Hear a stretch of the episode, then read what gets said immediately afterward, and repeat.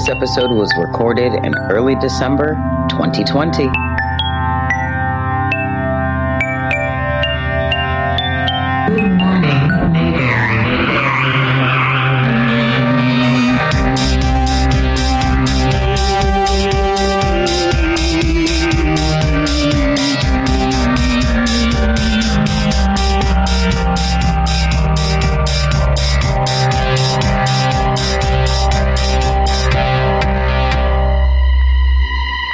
What are we missing that we're accidentally revealing through our behaviors? anyway. so, yeah, no, I was just saying to Yolanda, I was telling Yolanda, I had a, a goal a few weeks ago. I was like, oh, I bet I could get 300 listeners by the one month birthday, which was yesterday, December 8th. And then on the 1st of December, I was, I was looking at the numbers and I was like, well, we just hit a, we just hit that mark. We just hit 300. I wonder if I could get another 100 in a week.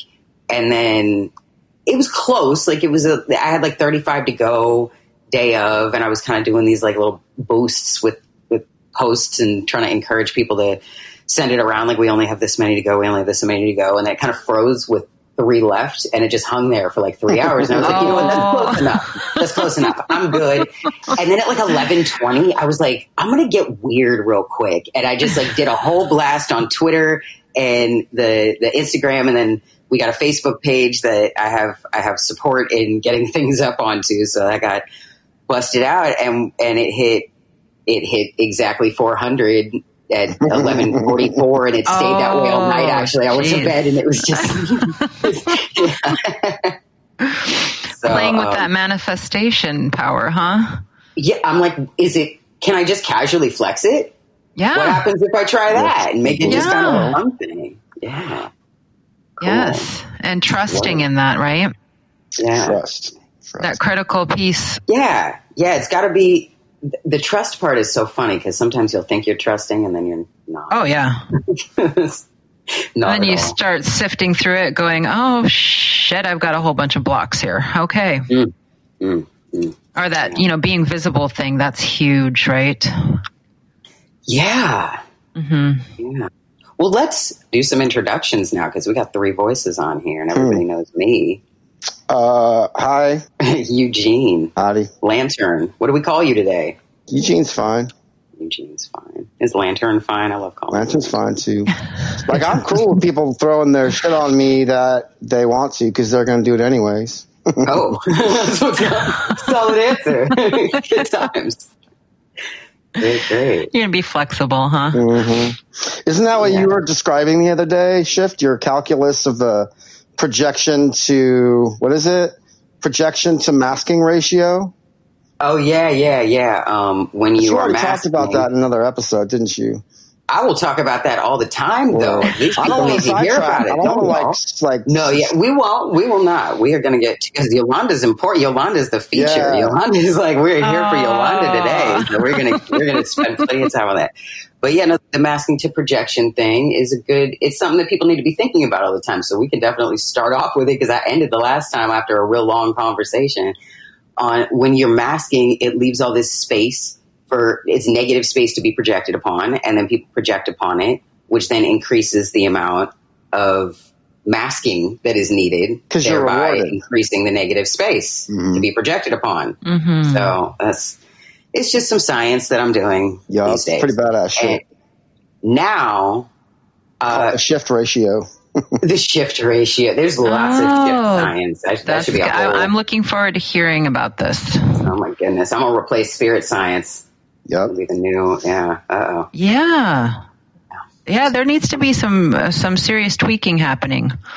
I'm I'm really uh, I can't get my fingers out of it. Like just, Well, it's a matter of survival. It's Yeah, not a hobby. It's a No. survival adaptation. Right. Yeah. Right. Yeah, yeah. I didn't want to be this way. This isn't who I want to be as a person. Uh, I mean, I like it now, but this was not the goal uh, initially. Um, to be so meddlesome with uh, with the way people think in general, like just you know, how much can I, how much can I toy with about what I've been taught, and Mhm. see how much I can Mhm. play with that with others. But you know, when we're responsible, when we see it all, and we be we become responsible, you know, people for what's going on. You know, when you take a look at everything, in that mass scale and have to be responsible for it. You know, we get tagged into places that we never thought we would or didn't ever want to go. Mm-hmm. But it seems to be the way, you know, integrous beings on this planet get tagged in. And we have to do something. Well, you use the word responsibility that inherently implies ability to respond. That's So when you take Right. when you take it from that perspective, how does that affect what you're saying? You know, I think there's two, there's layers to that. And so, you know, when you take it from that angle, most of us have an ability to respond in some sense. And then some of us take it to that level of, you know, if we don't do this, if we don't do something, and maybe we don't know what it is we're going to do, but we're just going to try, we're going to start somewhere, um, that we're going to be held responsible for it, you know, in, in that complacency uh, space. And so I think that's where I'm going with that, that, you know, taking a look at the, the state of our planet, our world, you know, that we've helped construct or we're helping deconstruct or we were handed and we didn't ask for it. That when we see those, um, when we see those damaged spaces and, and we feel, you know, that, that suffering does not need to be there, that we're, we're jumping in. You know, we, we, we feel that weight, that, that, that pressure to do something. And so that's what I'm talking about with that responsibility. And so many people don't do the response part of it. And there's a lot of different reasons for that you know and i know we were we are just talking about um you know the blocks. The blocks like be, the blocks to being visible um but there's a lot of those areas that keep us from doing something keep us from moving keep us stagnant and frozen but then there's some of us who can really step up and, and do a lot more and have we are able to respond mm. and the ones who have i think the more privilege to respond mm-hmm. have that bigger weight on their shoulders Perhaps. bigger burden to respond Perhaps. Mm-hmm. Can I ask a question about that? Or when I say when I say that, I just want to be clear what I'm responding to, which is a very large structure that you just brought up, brought about, and and and put in front of us. So I'm not addressing the entirety of it because I can't, right? Mm-hmm. But in in the structure that you're speaking of, and in the context to responsibility, and looking at that in terms of a person's ability to respond to a thing, what does it mean to you? And this is this is in, in context simultaneously to all the external factors that you brought up, right? What does it mean to be held in responsibility? So the direction I'm coming from, and you know, like I've we've talked about before, it's always from that Tlingit, you know, the Tlingit space, that indigenous space, the tribe mm-hmm. that I belong to. Mm-hmm. Um, so the concepts are always, even though I'm putting them into English and maybe they mm-hmm. don't translate as well, the concepts are always Tlingit. And you know what what our communities when we were healthy when we had access to that health and we were living sustainably what we would do is we were always looking out for another person. Mm-hmm. Always looking out for the other person. Mm-hmm. We were picking up their battles for them and in turn they're picking up our battles for us. So that way everybody gets held in this space and everybody's represented and everybody's offered this safety and this support system. So that's how i view it is if we just picked up the battle for somebody else nobody gets left behind Mm-hmm. I have a question. Uh, So, are you? Is that? Um, I, I'm I'm I'm drawing a dotted line in my mind, and I want to confirm whether this is a thing or not. Uh, rhetorically, culturally, do you still hold that energy in like a present sense? Does that make sense? Like, Yes, um, I I personally do. This is how I was raised. You know, this is this is what the elders taught. This is directly from our ancestral lineage. These you know these things have not changed. They didn't change for what we know of as ten thousand years. You know that we have um, carbon dated access to this land here, and so that's that's how I hold space is um, and why I why I can gather and garner so much of the suffering is because always looking outward, always looking outward mm-hmm. for other people, mm-hmm. you're not going to miss what they're going through. Is so that's a primary, immediate, conscious consideration, like a compass. That's mm-hmm. like within all of the complexity of the environment to which that process of consideration exists. That's the center. Yes. So, yes. Our whole structure is founded on that. We have opposites and we're the balance to that opposite. So our clans are structured where we have an opposite and our job is to take care of our opposites. We hold them up in high regard. Mm. Their job is to do the same. Mm-hmm. Mm. So you have this constant looping of reaching for other people. Mm-hmm. And that's what was valued. You know, that, that's what was valued as, uh, as wealth is how much you're putting into that. Mm-hmm. Not how much you're extracting from it, how you know, how much you're in. getting, how much you're adding to that. Look how you know, much, that's where the value. Right. Look how much I'm generating by my very participation, not yes. not by an abstract symbol of that process. Right. Out, outside of it, it's the process itself. Mm-hmm. Hmm. I'm just, I'm still kind of moved in, in like, I'm like part of me, like I'm suspended in time. I'm like, I'm like looping on that you started it, uh, speaking from like when we had, when we had the means to be healthy, this is how we were. And that present right. vibe still carrying on. Uh, there's something in me that I wasn't, I didn't even know it looked like a, it looked like a shadow or like a negative space or like mm-hmm. just like mm-hmm. a pocket of air to me, but that's, you just named something. Cool mm-hmm. uh, like a, a, why I do things, why I think a certain way, what it is that I'm so confident about, where my faith comes in, or something. Right. Yeah. Right. And I and I strongly, I firmly believe, you know, we have those DNA connections.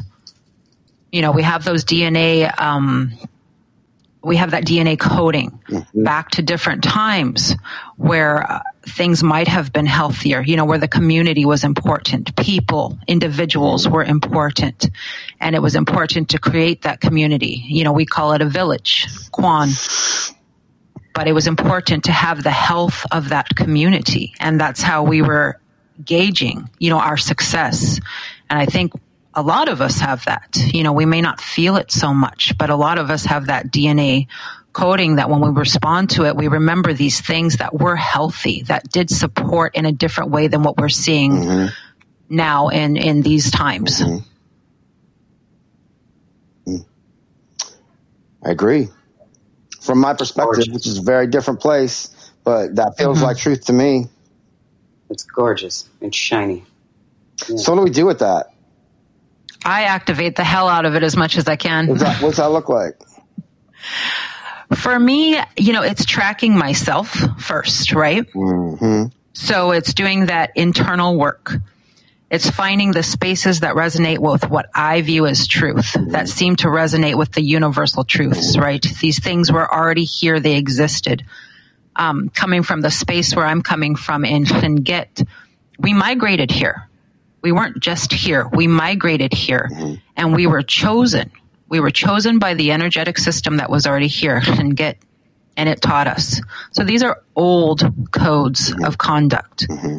Just like if you want to talk about, you know, the Bible before it's been mm-hmm. misinterpreted and translated and changed and all of those kinds of things. These old codes were here. You know, it's a, it, there's a lot of good pathways that I find. And the more I clear myself the more I clear myself of that human condition that seems to get in the way of everything, mm-hmm. the more I hear it, the more it lights up, the more mm-hmm. I can see it, the more I can feel it, and it's just there. It's there to access. Yeah. Word. Okay. Wait. So we just did like a we just did like a circle into the we started in the future. We started with the who we are's. Let's do the mm. let's do the where we came from. So generally in the episodes that I've had guests in, there's like no introductions at all. But if you want to take some time to introduce yourself, And that's that's. I just want to point out that the the hilarity in a good way, and it, the equation that was just laid out was the the benefit the, the the feedback loop, the beneficial feedback loop of considering others and letting go of the self, followed by the invitation to define yourself, introduce if you yourself. want, if you want to, because I'm cool with. I'm just, honestly, I'm just saying that that's just what happened, and I like watching patterns, and that's funny. And I'm I think that's it. cool, and I want to see what's going to happen. and I love the way you deconstruct moments like a game, like a playbook. Like you like, it's it's very neat. It took me a while to get used to, and then once I clicked on what it was, do, what you were doing, I was just like, okay, that's like more, more of that all the time. I feel like I'm just pointing out the human behavior right in front of me. Right. It's very Yeah. useful. Yeah. You know, for tracking Definitely. that. How, how how are we going with this? You know, what are we putting out there? What are we what are we adding to and what are we taking from? And and it does follow all of that and follows those patterns. That's the next step in the reaction to the introduction of the ideas and feelings that you just communicated. Well, Shift's reaction was, well, what's what's yourself? Well, here's the thing: you are a voice of wisdom, and if you want to, if that's the identity you want to hold in this space, we can just continue talking. If you want to contextualize for the peoples that are listening anymore, uh, If you I, know, uh, sure, I just I Yeah. want to. So, so who are you? That's all. I, I want to see what's going to happen next. I want to stop talking about me. I want to see what's going to happen. Get into that. Who are you, huh? Yeah. and, and there's a question I have around that. Where do where do you start and I end? Narrative.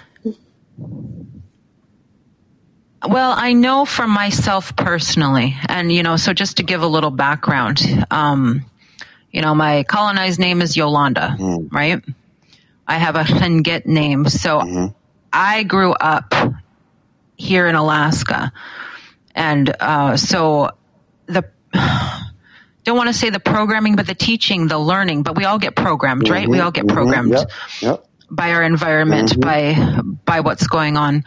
Um, I grew up in Alaska, so what I spent my time on, or what chose me, and I should say that it chose me because I was sought out by elders, was Tlingit. So it's you know this indigenous way of thinking, and so that's you know what has helped to construct me, and it's something that I hang on to because I find it's a really, you know, pristine, valuable system in the ways of supporting and helping each other and staying in a healthy space. You know, when when we talk about ego and these things are getting in our way, it's it's a it's a I found it's a really great way. Um, once I uncovered, hey, there is this ego and there's many facets to it, and a lot of it is is damaging. You know, and it's just very harmful out there.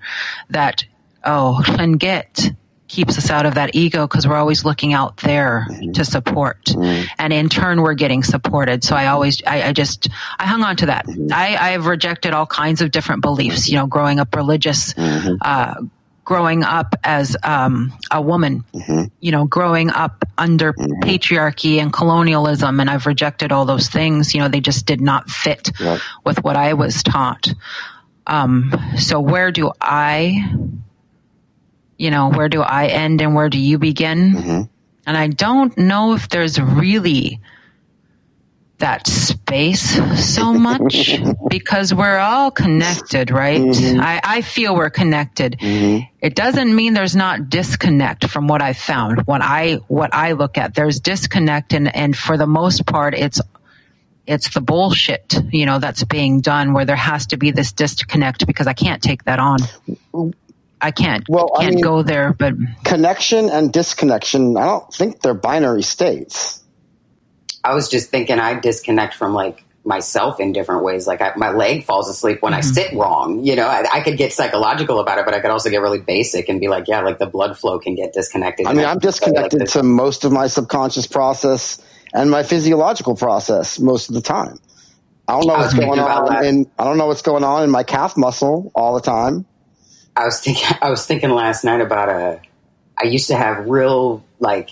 Uh, there was this window where I had solid control over my heart rate. I could bump it up and and pull it down on my own and and do this mm-hmm. whole thing that I don't have access to anymore, and just kind of how that operated. I guess that's kind of flashing in my mind on the notion of connection and disconnection. Like I just want, I guess it's like to me, I'm I'm seeing what you're saying, but I'm feeling like it's it's like a like I'm just seeing the whole body of us. I mm-hmm. guess as right you know, with that when you say disconnection and connection, I just mm-hmm. I thought of my leg falling asleep. Thought of someone mm-hmm. that I don't understand at the same time. Right, and and I mean, I think it's also possible, like going to those really immediate, relatable kind of references to disconnect. Like I think there's many places where we might simultaneously be disconnected and connected, like literally simultaneously around the same thing at the same time. For instance, um, I could have a relationship with somebody that I'm very connected to because I have to share space with them, and but I could feel I could feel very disconnected to them emotionally. Mm. Right. But I could feel like a strong physiological reaction to either one of us having to change in the environment based on our connection to the environment and our relationship to it. Like if all of a sudden they got sick and couldn't do something, it affects me in a way that's intense enough or where the place that I'm disconnected may or may not affect that. Mm.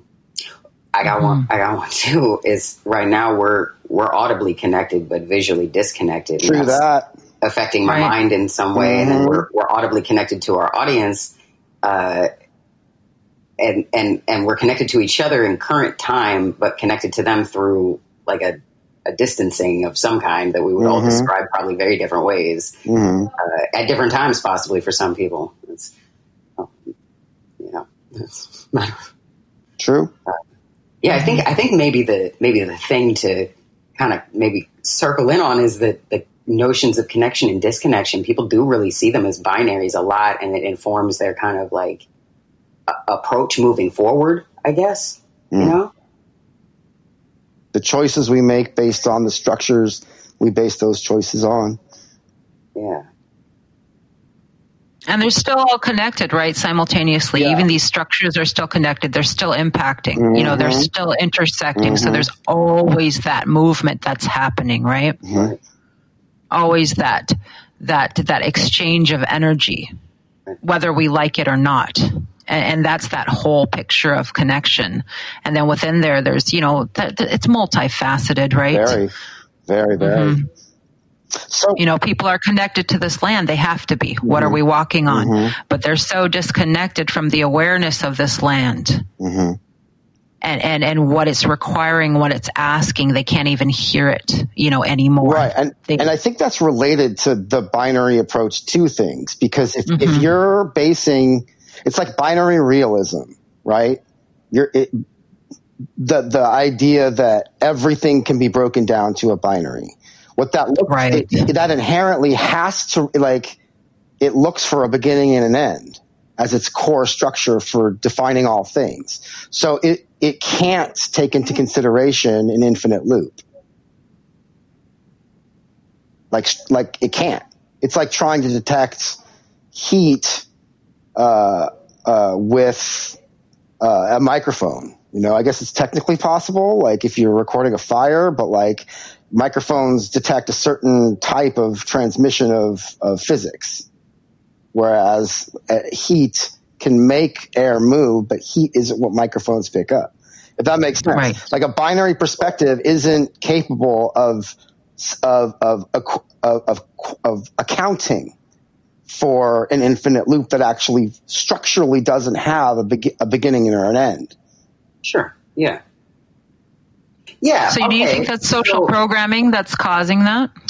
I I think that it's really easy to make decisions when you don't have to consider an infinite loop.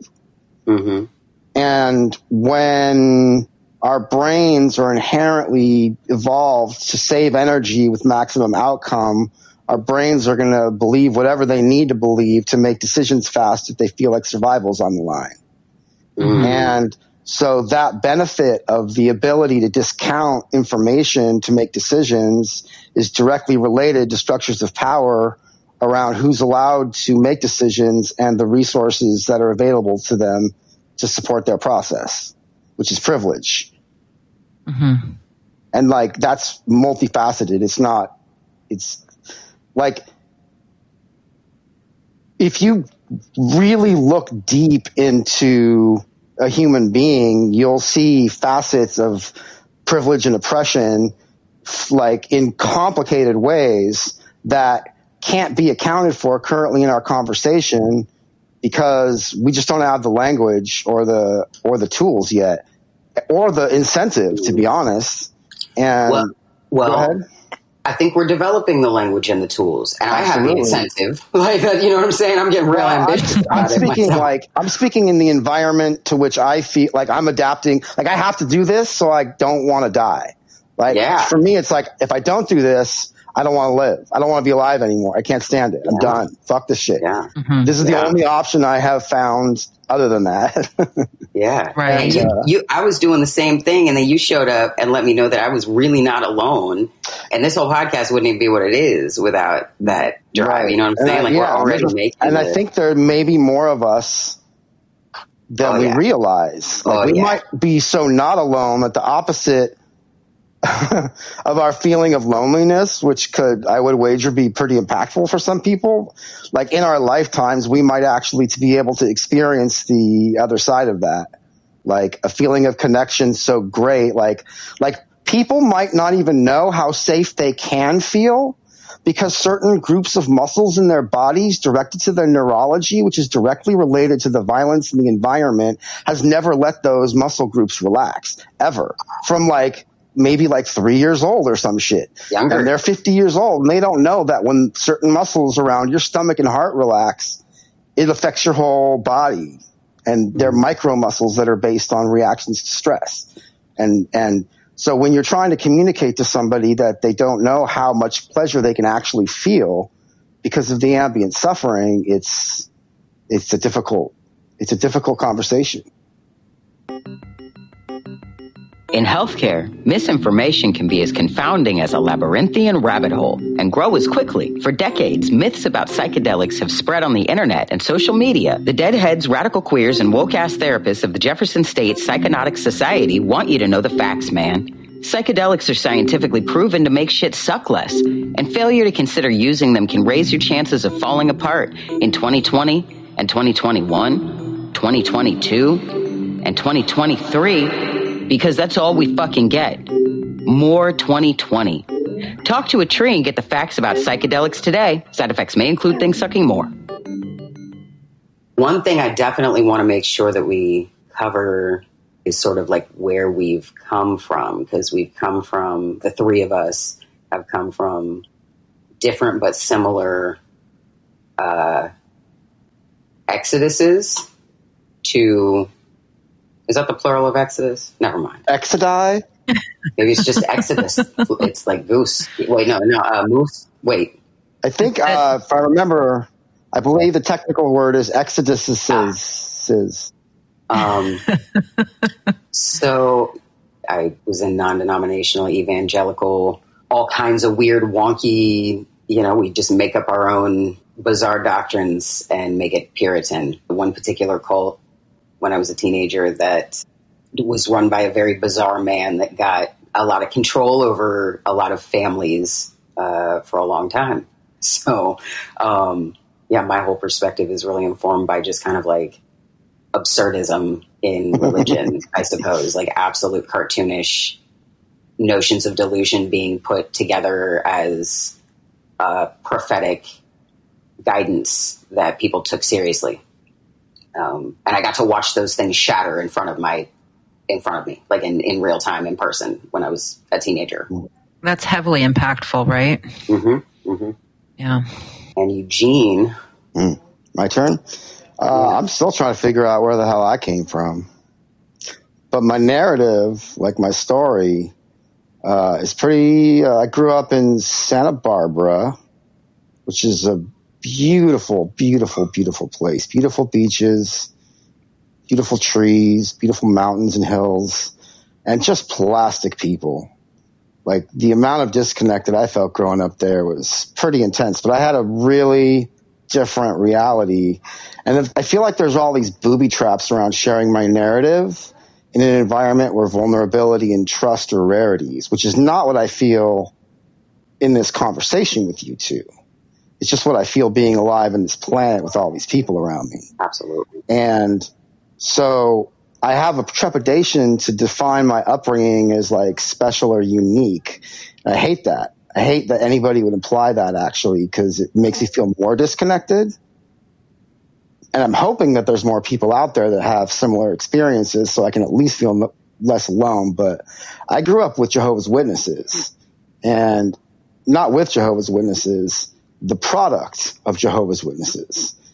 And that's a very unique religious niche because I'm, i mean, I'm going to make a lot of claims in trying to reference what it's like to, what it was like for me to grow up in that religion. Is that while I think I see patterns in my environment in other aspects of Christianity and post Christian extrapolations of Christianity that are still based on the same structures, uh, while I would see plenty of places where people are willing to like just deeply traumatize their own children for their own religious agendas, Jehovah's Witnesses are kind of unique because other than I think Christian scientists, they're the only religion, the only Christian religion that I know of that part of their overt dogma that's not it's not it's not hidden in text it's it's like they write their own books about this shit and it's in the books and it's in the conversations with the children between parents which is that if you need certain medical treatments uh, that may save your life, we're we're going to let you die because the treatments themselves are bad. So because that treatment is bad, you're worth letting die. So growing up with that is pretty intense and it makes me have to really understand the capacity for people that don't understand certain what they would define as alarmist perspectives around violence in the environment. Because from my perspective, like my violence was like, see that pit, son? We'll throw you in there if we have to. It's God, man. Because God's got he's he's told us to, and it's really important. No, and I think you know what we're all talking about. And uh, I grew up with a religious background too. Um, my parents when I was young, decided to try to balance, you know, the damage that had happened in their own families. And on one side, we've got poor native people, and on the other side, we've got, you know, poor white trash people. And, and to try to, to fix that damage, they turned to religion. And so we grew up in Mormonism. Mm. And I think you know, there were good things about about uh, religion. You know, I don't want to discredit religion as people follow certain things to betterment or you know what their intention is however the impact you know from a religious standpoint i think the impact outweighs some of the the good you know the harmful impact outweighs some of this good that people are reaching mm-hmm. And then also having that indigenous background and having the understanding and awareness that religion had done most of the damage. right. you know, to our people.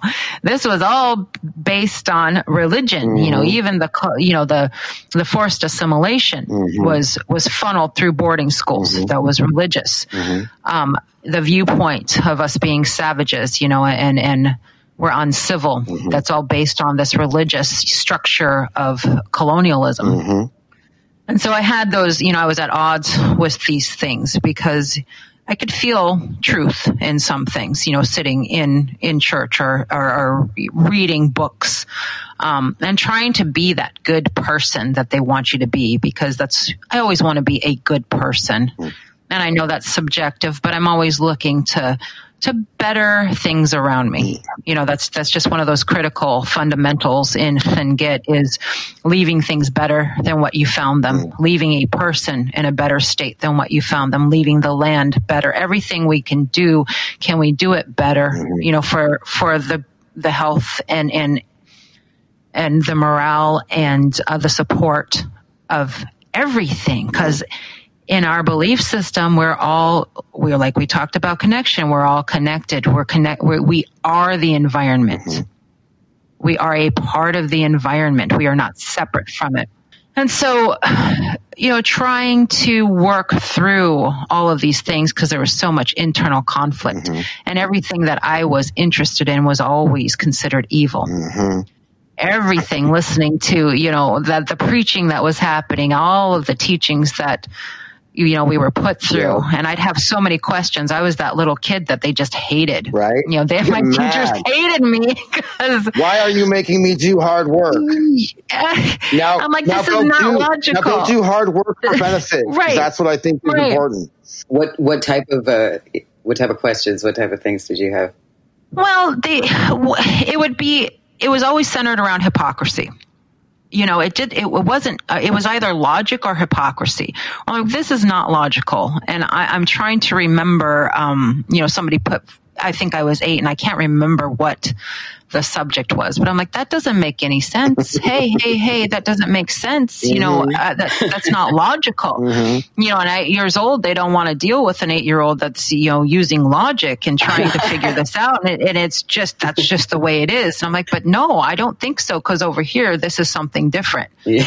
you know and then later mm-hmm. on i was i would go and challenge their personal beliefs that they brought in as you know this this is part of the religion. I'm like well mm-hmm. wait the last bishop didn't do that. Why are you doing this? Mm. You know and they would they would plead their case and i'd say but hey that's you know that that's your personal individual belief. Mm-hmm. You know why are you putting this on everybody else? This is not one of those rules. I'll bring out the little handbook you know and i'm, I'm 12 years old and they're saying you know you you just have to you just have to support me. You know that's just the way it mm-hmm. is. You know they got very you know. So the negative space there is their logic that they're not communicating.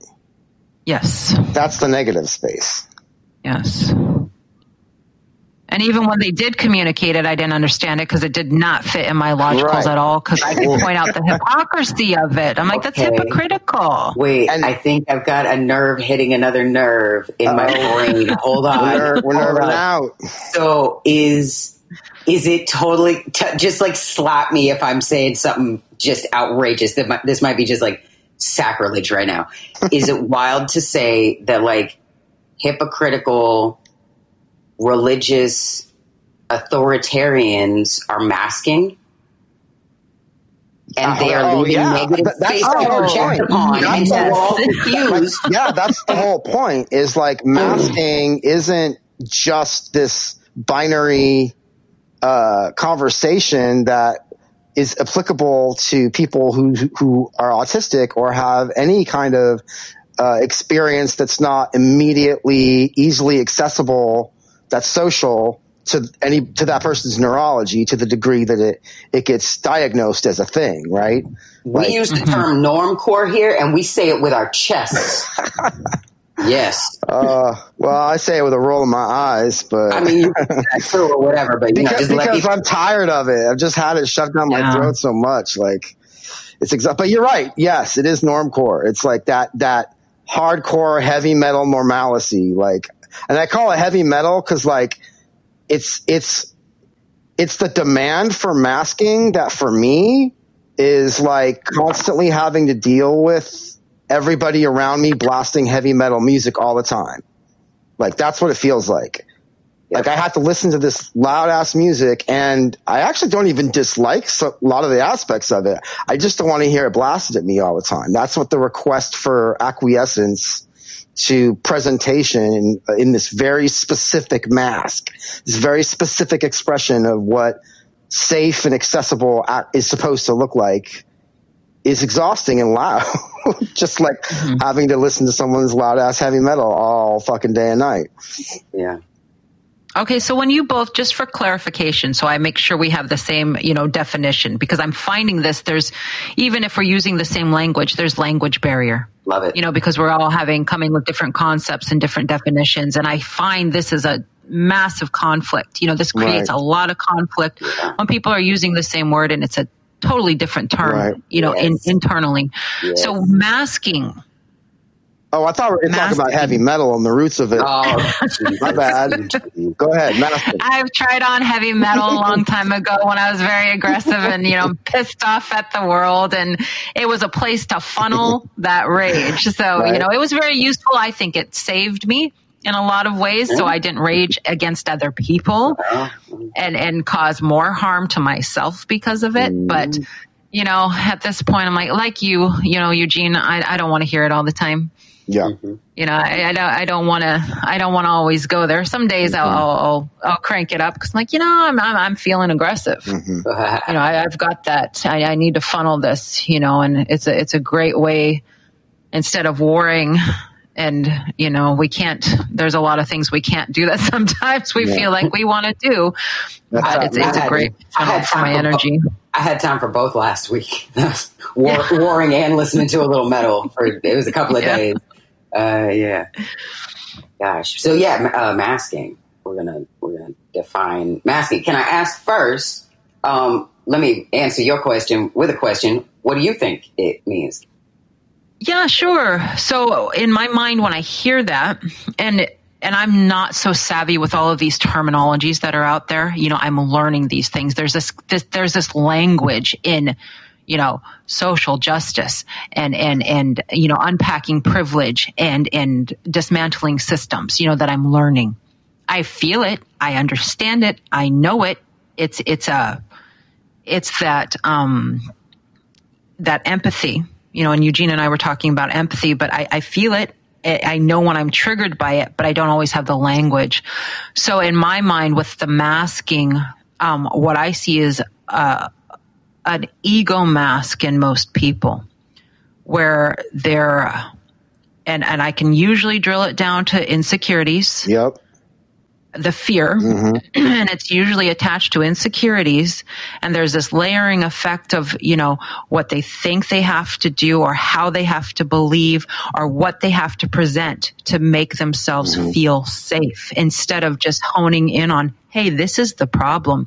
But there's all of these layers and it can get so out of control that you know that workability isn't there you know to to to to transcend that Right. and and it's very difficult for me to get past past you know that masking that's how i see it but i'm not sure how you're speaking about it so i want to be clear that That point you made about insecurity, though, I just want to put a little footnote right here, is really, really critical, in my opinion, uh, from my perspective, to extrapolated conversations of like antidote to what we're talking about.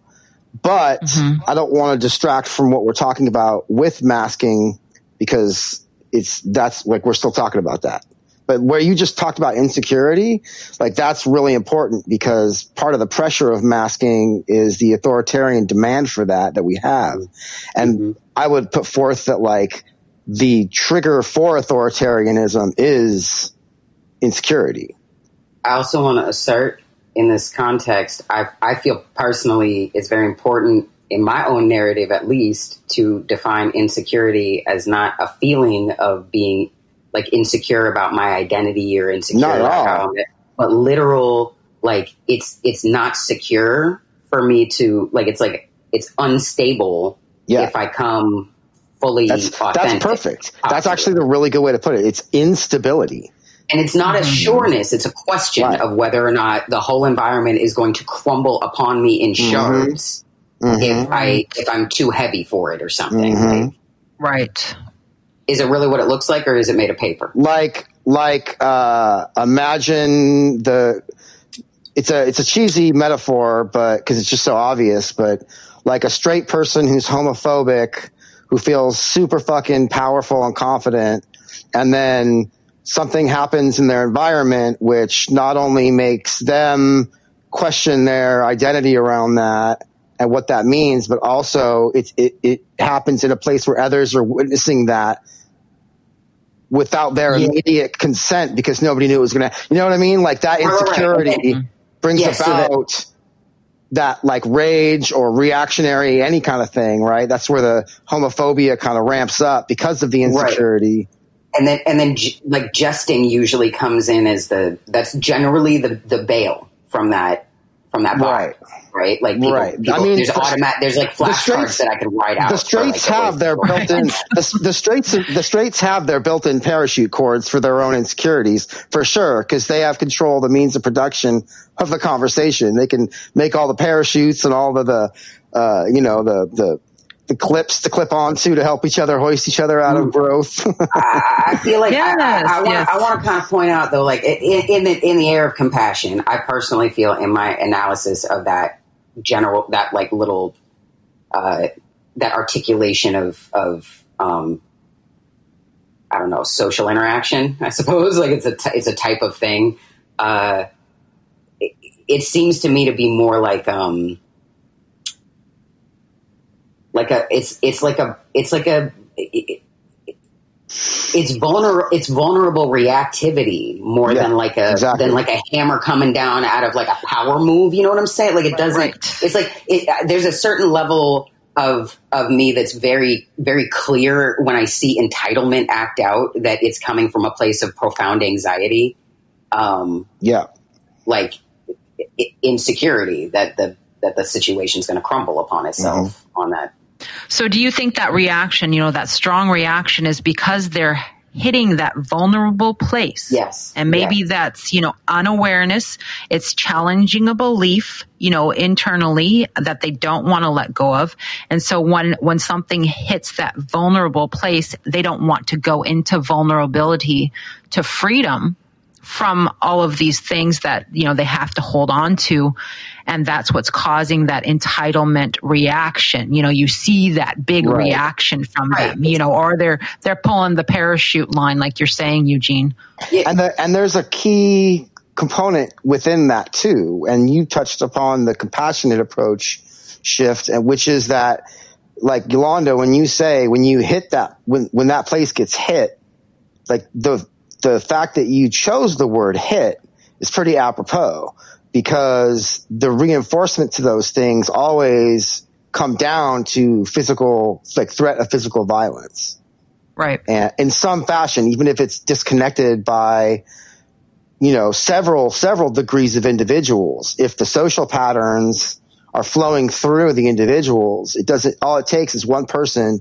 to lash out violently from that place. Then the person who's having to adapt to that, their capacity to be aware of their environment is going to seek out where that pattern may emerge or not to hurt them and how to mask themselves to avoid that to avoid and, it and yes. to avoid any aspect of the spectrum that infers the end the, the most extreme results the, of the insecurity which is physical danger or even death mm-hmm. which is why when like reactionaries try to checkmate people who experience violence they'll be like well first of all, they'll be like, you're, you haven't, you know, they'll, they'll create arguments such as like, well, you haven't been murdered. So you're, you know, clearly you're wrong. And then you kind of, kind of, kind of got to coax them. Yeah, that's true. And this is X, Y, Z has happened. It's like, well, everybody goes through violence. I got beat up. Da, da, da, da.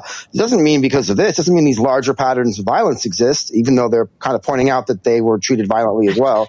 But then, and then, and then, I think we've all experienced Right. this out there right, right? the same darn conversation right? Like police aren't bad; they kill shit tons of white people too.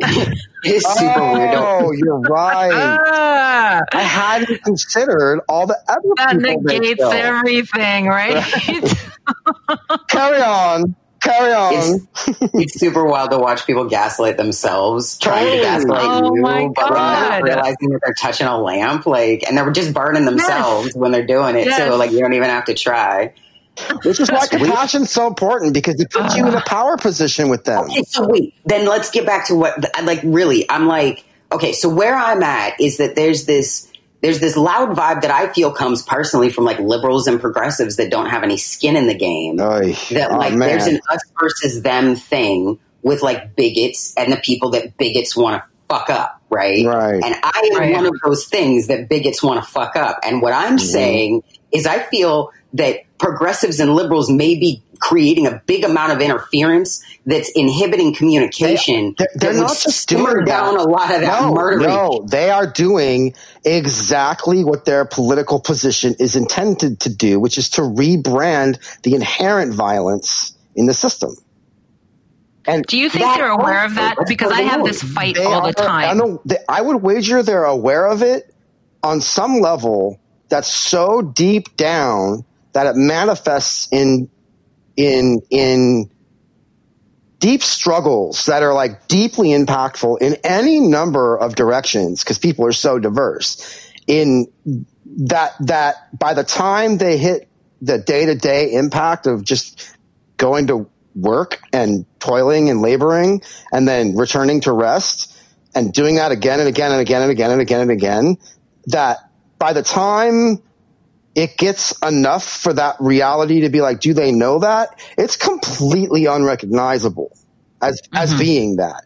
There's and and when you're masking and you haven't detached, when you had no incentive to detach from the mask that you're forced to wear, right. then- With that, that privileged safety place. Yeah. whatever that may be. I mean, Mhm. like think about like someone who struggles with narcissism, right? Like that's like a, a place where someone is completely unable to take into consideration another person. And if you don't want to be reli- if you don't want to be religious, which I'm not suggesting one should or should not be, but if you want to be logical, like all experience comes from our bodies. Like there are negative spaces that are more than just our bodies that we're even talking about right now. But like our brains are processing all of it. So it emerges from our bodies. There's no, I mean, unless you can quantify it in a way that can help a narcissist or someone who experiences narcissism experience what it's like to feel the thing that they're not able to feel, which could very well be ableism because you might be demanding, it might be demanding that someone who is in a wheelchair walk. Mm, well, Right? I think I think there's a gradient to it. Certainly, since since Where do you get speak of here's the ableism. thing. Where Well, do you get to I- say what- that about someone who can't feel, What right? where- to- without becoming an authoritarian.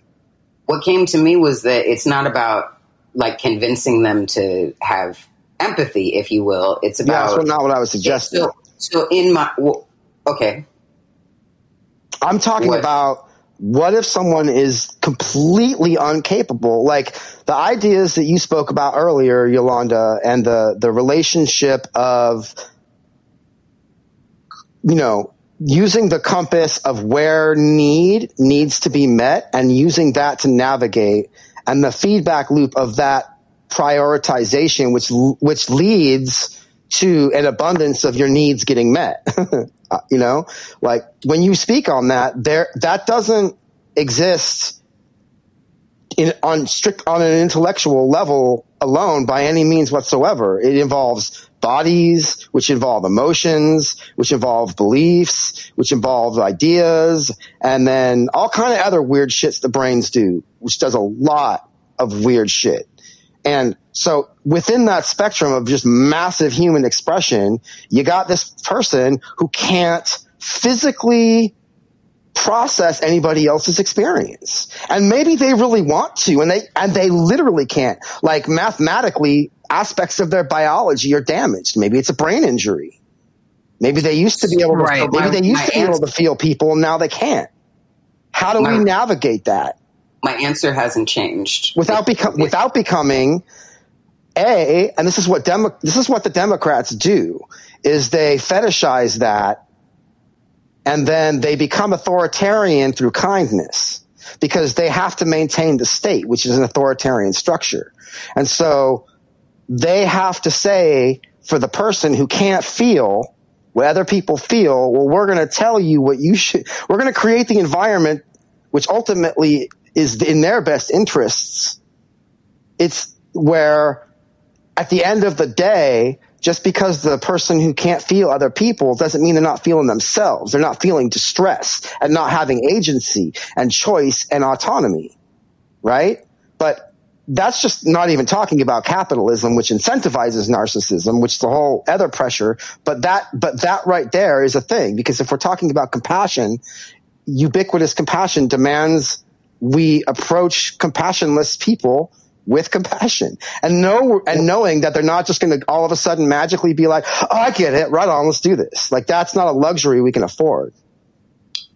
So I have different kits Word. in my work for different applications, and like I wouldn't bust out a kit for oh, right on. uh, you know. Yeah, just the, the appropriate kit has to come at the appropriate time, and so my again, my answer hasn't changed. Mhm. Um, it's not about evoking something that's not got capacity to, to be in that space. It's about Yeah. applying what is possible to build the bridge where it is. Like, I'm not going to build a scaffold in a way that's not appropriate for what I'm trying to do the, the work around, right? Like, I don't need to build it higher than the thing it is Mhm. or, or away from it in some distance. That's Mhm. not going to be helpful. Um, and so I'm going to meet it where it's at. And that means my answer is that I'm going to where I have capacity because it's just what I know about myself Mhm, personally, and I mhm. assume there are other people in the world like this. Um, I'm going to generate the love needed to see what I need to see to build the kit I need to build to do the work that's needed there, and that that isn't defined as getting them to move in any direction.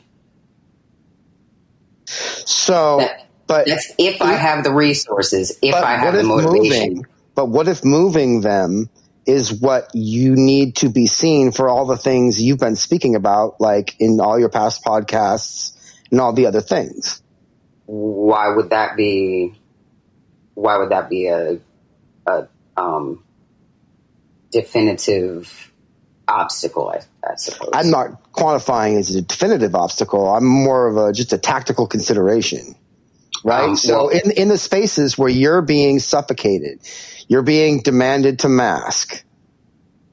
How do you how do you not like you're being pushed upon, right? Like that's what privilege does for people who aren't able to feel how it affects those who don't have privilege in certain areas. So they're crushing your experience. You have this experience of being pushed out, unseen, taking up space, etc. But you don't want to move them.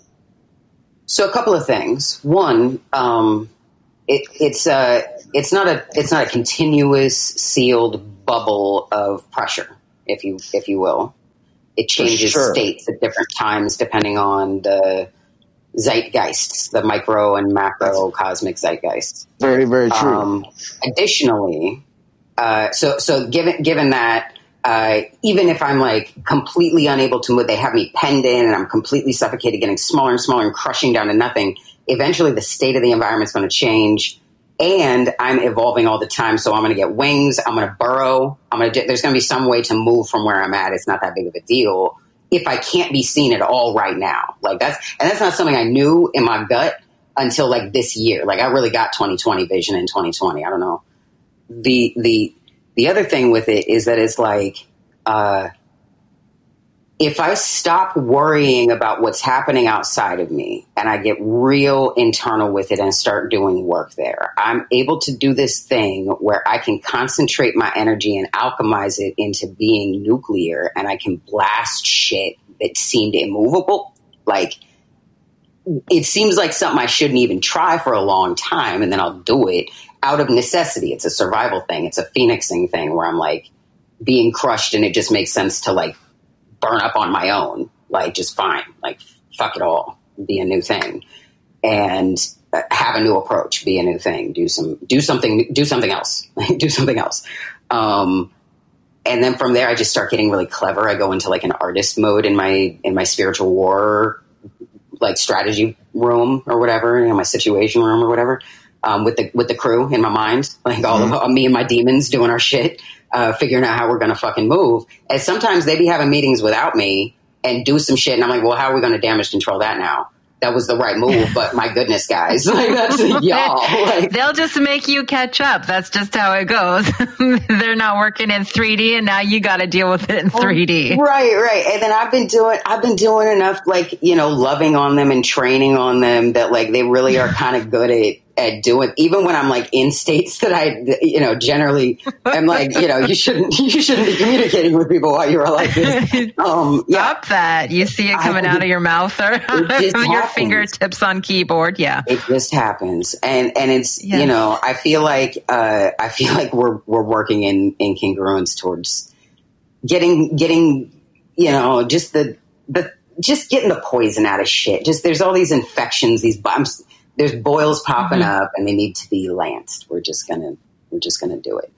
Um, so yeah, no, and that's I'm just gonna you know I'm gonna redirect myself if I need to. You know, like I don't need to combat that which cannot be combated because again, you know, you were talking earlier about our brains are trying to conserve energy while getting maximum output at all times. And like I, for a long time, was burning gas that came out. Like I was just like spinning my wheels, and the exhaust manifested as like a smoke inside of me, and that was depression. Like it was just this like thing mm. that it was just building up. I had no idea. I had no idea. All I had to do was just write myself onto the situation. Like just just be authentic. And and to some degree, there's always going to be an amount of masking that's authentic to me, uh, because some of them are comfortable and some of them are uncomfortable, but they're safe. And I just know know that they're comfortable in a, in a different way. Um, they're familiar if they're un- uncomfortable. Is it safe to say that when you feel like you're being forced to mask, that you adapt with the abilities you have at hand? Yeah, Work. yeah, and the kit again. The kits, uh, the kits change. Sometimes I just don't have access to resources, and So it's really, at the end of the day, beyond when we take a more universal perspective, it's about ability. all the time, all the time. So that's where this whole compassion vibe is fascinating for me and why I was specifically bringing up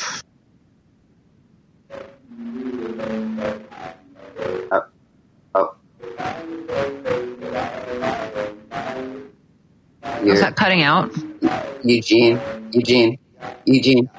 Your your signal was cutting out the whole time you were talking just now for like 15 seconds. you hear me now? Yeah. Check It one, was two, like check one, two. Yeah, yeah, you you're fine now. And then your your uh, your timeline was flashing too. Your sound, uh, the whole thing was like flashing, kind of stroby. But it's good. It's good now. I can hear you and it looks clear. Are you still there, Yolanda? Yes, I'm here. Okay, cool. Can you hear me? Yeah. Yeah. Okay, good. We're all still here. So I you- guess you that's what, I, what I was saying is though this is where you know if we're talking about compassion being a key component to this, all these pressures that we've even just begun to talk about, how do we have compassion is directly creating violence Oh, and it's happening again. Hmm. I don't know. Maybe I just need to be quiet and listen. Maybe. Well, goodness. I actually, I was like trying to get to what you were saying, but uh, we could see it as a as a signal to. I mean, we're we're pushing on we're pushing on time right now. Actually, Right. that's a thing. That's a Right. thing. And we have gotten to a pretty solid place considering the absolutely like continuously moving dynamic parts of what we're touching upon as a topic here. Um, hmm goodness. Uh, yeah, this was a really, this was all, this was great. This was a good talk. Thank you both. hmm Thank you. Yeah. Thanks for having me. Yeah, yeah, definitely. And then, uh, I don't know. Anybody got any like good news or something you want to plug or share or like anything? Spiffy slogan. You got a spiffy slogan? Yeah. Okay. Let's see if we can hear it. It was a little choppy. We're waiting for it. Yeah. We're hanging Uh, on here, Eugene. The only difference between fighting and dancing is an idea. It's the same muscles. It's the same physics. It's the same. It's the same considerations of impact and force and submission and dominance in spiraled play, right? Or spiraled conflict. It's just an idea. We're we're always fighting, and we're just one idea away from always fucking dancing. Beautiful. So, who wants us to stop dancing? That's my question. Well, I think that can take us down a whole rabbit hole of all kinds of. Oh, goodness. Are we going to have to have another episode? Sometime? Will you come back? Of course. Wonderful. Yay. No, this has been good conversation. Yeah, cool. Well, thank you both. Thank you again. Thank you. Thank you. We'd like to thank our patrons on Patreon and everyone who's bought our merchandise on TeePublic. Find the links to all that stuff and our social links on goodmorningmayberry.com. We've got closed captioned episodes on YouTube. Subscribe, listen, and rate us on all the podcast spots. If you're wondering who we are, we is me and my demons. And you can join the Legion by following our Tumblr, Twitter, or Instagram, jumping on the Patreon, or just buying one of our shirts and wearing that around, drinking the tears of whoever you like the least uh, out of one of our mugs, and uh, coming back and checking out the next episode. I'm Shift, and always remember to never forget. The only difference between fighting and dancing is an idea. It's the same muscles. It's the same physics. It's the same. It's the same considerations of impact and force and submission and dominance in spiraled play, right? Or spiraled conflict. It's just an idea. We're we're always fighting, and we're just one idea away from always fucking dancing.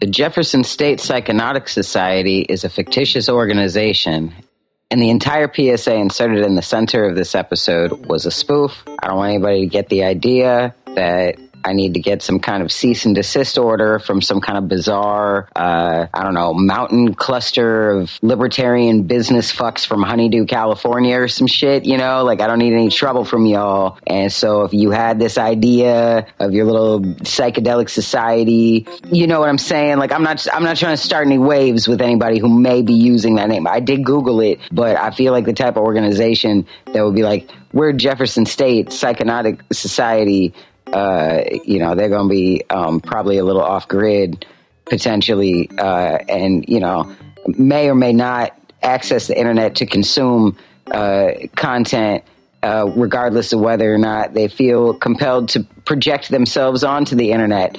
Anyway, uh, bye.